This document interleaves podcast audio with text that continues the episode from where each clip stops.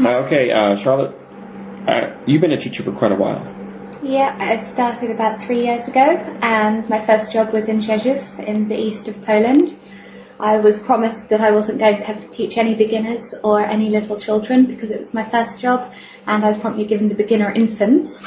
my first day of teaching, I was given a book which said, "Oh, just go into the classroom and say hello to the children, and they'll all say hello back to you and wave."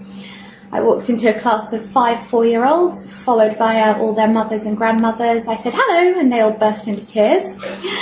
I spent uh, half the lesson trying to get them to say hello to each other and stop them crying, while all the grandmothers stood round and stared at me.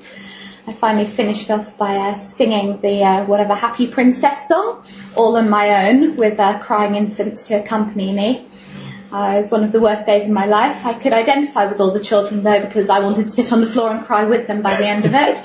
I think that's when I realised that uh, teaching kids was never going to be my vocation.